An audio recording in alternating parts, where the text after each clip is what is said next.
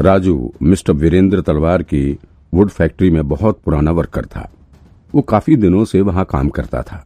उसका ज़्यादातर काम माल की लोडिंग और अनलोडिंग का था। और कई बार माल लेकर बाहर भी आता जाता था। दस साल पहले मिस्टर वीरेंद्र तलवार खुद गवाही देने के लिए सामने आए थे। उन्होंने गवाही दी कि उनके बेटे अंकित तलवार उनके साथ सामान लेकर शहर से बाहर गए हुए थे। और ये लोग उस रात तकरीबन 11 बजे मुंबई वापस आए थे। मिस्टर तलवार के इस गवाह की वजह से पुलिस ने टीना के मर्डर केस के संदिग्धों की लिस्ट में से अंकित का नाम हटा दिया था। इसके बाद टीना के मर्डर का पूरा इल्ज़ाम उसके बॉयफ्रेंड रोहन के ऊपर चला गया। लेकिन अब यकीन हो रहा है कि मिस्टर तलवार की वो गवाही बिल्कुल बेबुनियाद थी। इस वक्त रात के दस बज चुके थे और राजू अपना काम खत्म करके वुड फैक्ट्री से घर जाने की तैयारी कर रहा था। वो एक मीडियम साइज़ की ट्रक लेकर घर जा रहा था। काम में बहुत ज़्यादा बिज़ी रहने के कारण राजू को ज़्यादा टाइम नहीं मिल पाता है। ऐसे में वो रोज़ाना इसी ट्रक को अपने घर लेकर आता जाता था। अभी राजू ट्रक के भीतर ड्राइविंग सीट पर बैठकर ट्रक स्टार्ट करने ही जा रहा था कि अचानक से उसे एहसास हुआ कि ट्रक के भीतर कोई और पहले से ही बैठा हुआ है। अंधेरे की वजह से राजू इस शख्स का चेहरा तो नहीं देख पा रहा था। इस शख्स ने एक टोपी पहन रखी थी। और पहनावे को देखकर लग रहा था कि ये काफ़ी वेल मेंटेन रहने वाला व्यक्ति था। कौन? कौन हो तुम? क्या चाहिए? राजू ने घबराते हुए कहा। लेकिन जैसे ही उसने ये सवाल किया, अचानक से उसके मुँह पर एक जोरदार पंच आकर पड़ गया। राजू पड़े पड़े ही बेहोश हो चुका था। फिर जब उसको होश आया तो उसने खुद को गैरेज के भीतर एक खंबे से बंधा हुआ पाया। उसका हाथ और पैर दोनों बंधा हुआ था। राजू के ठीक सामने वही टोपी वाला आदमी अपना हाथ बाँध कर खड़ा था। प्लीज़ मुझे छोड़ दो। छोड़ दो मुझे। मैं मैं, मैंने माइकल भाई से कहा था कि मैं जल्दी पैसे लौटा दूँगा। मैं उनका एक एक पैसा लौटा दूँगा। बस मैं इंतज़ाम ही कर रहा हूँ। छोड़ दो मुझे, जाने दो, राजू ने लगभग रोते हुए कहा। तभी उसके सामने नोट की एक गड्डी आकर गिर पड़ी। राजू चौंक उठा। उसे समझ नहीं आ रहा था कि आखिर उसके साथ क्या होने वाला है। देख, मैं तेरी यहाँ पर मदद करने आया हूँ। तेरे लिए एक ऑफ़र है। उस शख्स ने बेहद सख्त लहजे में कहा, मदद, मेरी मदद कैसे? कौन हो तुम? राजू ने चौंकते हुए सवाल किया देख, मैं जो तुझसे पूछने वाला हूँ, उसका बस सही सही जवाब दे दो। फिर तू आराम से ये पैसे लेकर जा सकता है, उस आदमी ने नीचे ज़मीन पर बैठते हुए कहा। कैसा सवाल? क्या बातें कर रहे हो तुम? तुम मज़ाक कर रहे हो?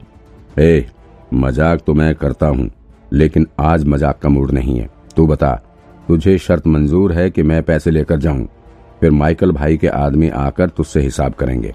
और मैंने तो सुना है कि वो जुए के पैसे के बदले तेरी बीवी भी उठाने की फिराक में है।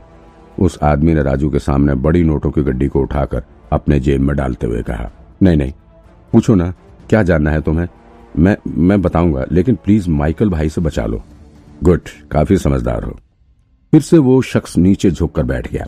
तो ये बताओ, आज से दस साल पहले जब तुम्हारे मालिक मिस्टर वीरेंद्र त्यागी के बेटे रोहन को पुलिस अरेस्ट करके ले गई थी। तब उन्होंने गवाही दी थी कि उस रात वो अपने बेटे अंकित और तुम्हारे साथ काम के सिलसिले में शहर से बाहर गए हुए थे। क्या ये बात पूरी तरह सच है? दरअसल वो टोपी वाला शख्स कोई और नहीं, बल्कि विक्रांत था। और उसने मिस्टर तलवार के नौकर को पकड़कर उसे अपना गवाह बनाने की कोशिश कर रहा था। क्या क्या मतलब? ये क्यों पूछ रहे हो? ये सवाल सुनकर राजू चौंक उठा। इसका माइकल भाई से क्या लेना देना है? अच्छा कोई बात नहीं, मैं चलता हूँ। विक्रांत इसके साथ अपना ज़्यादा वक्त नहीं खराब करना चाहता था, इसलिए वो फिर से नोट की गड्डी को लेकर यहाँ से जाने का नाटक करने लगा। देख, मेरे पास तेरी बकवास सुनने का ज़्यादा वक्त नहीं है। अब तू माइकल भाई से बात करना, वही तेरी दवाई करेंगे। चल। अरे, रुको रुको, मैं बताता हूँ बताता हूँ। राजू ने फिर से विक्रांत को रोकते हुए कहा। गया था। उस रात हम तीनों लोग बाहर गए थे और रात ग्यारह बजे के बाद ही लौटे थे। मैं सच बोल रहा हूँ।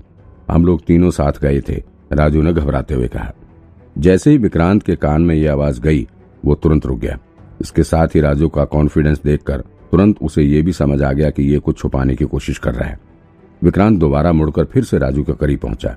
फिर वो ज़मीन पर बैठ गया और राजू की तरफ़ देखते हुए बोला अच्छा मैंने कब कहा कि तू झूठ बोल रहा है? साले, कर दी ना फिर से गलती।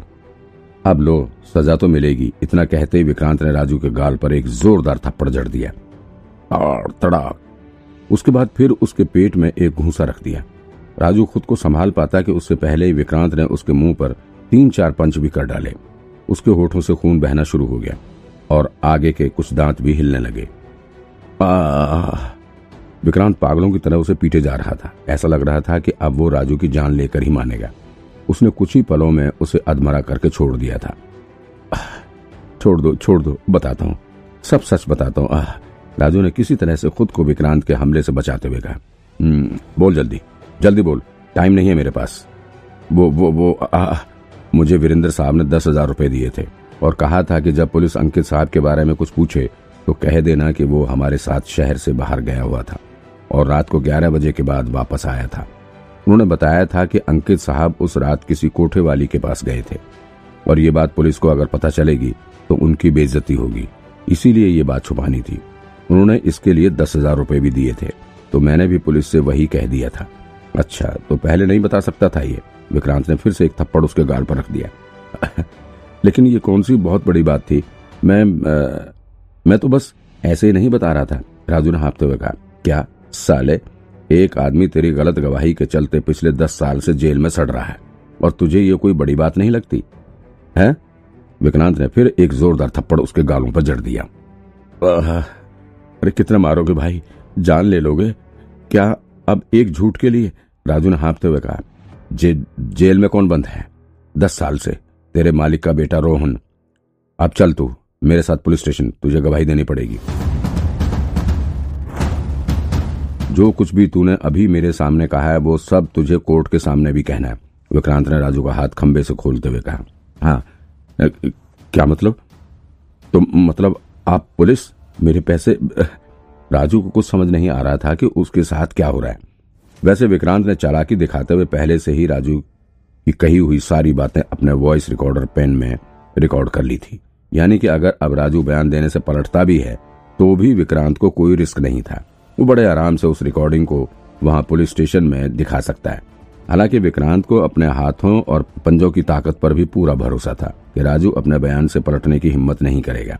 राजू के अपने साथ गाड़ी में बैठाने के बाद विक्रांत उसे लेकर पुलिस स्टेशन के लिए निकल पड़ा। अब विक्रांत को यकीन हो गया था कि अब ये केस भी खत्म हो गया। अब उसे असली मुजरिम, यानी कि अंकित तलवार को अरेस्ट करने का पर्याप्त सबूत मिल चुका है। ऐसे में विक्रांत ने सबसे पहले ऑफ़िस में मौजूद जतिन को फ़ोन करके उसे इस केस के पुराने ब्रांच में, ब्रांच से सारे सबूत इकट्ठे करने का ऑर्डर दे दिया। इसके साथ ही उसने राघव, रितेश और बाकी के अन्य ऑफिसर्स को तुरंत ही मिस्टर वीरेंद्र तलवार और उसके बेटे अंकित तलवार को अरेस्ट करने का ऑर्डर दे दिया। विक्रांत गाड़ी ड्राइव करता हुआ डीएन नगर स्टेशन की तरफ़ बढ़ रहा था और उसके साथ ही उसके माइंड में तरह तरह के ख्याल भी उमड़ रहे थे। विक्रांत काफ़ी भावनाओं में ही डूबा हुआ था। आखिर एक इंसान की गलती ने पूरे परिवार को जेल जाने पर मजबूर कर दिया था। मिस्टर तलवार और उनके बेटे के साथ ही मीनाक्षी नेगी और उसकी मेड और उसका पति भी जेल में आने को मजबूर हो गए थे। ये पूरा परिवार दस साल पहले खुद के किए हुए गलत कामों की सजा भुगत रहा था।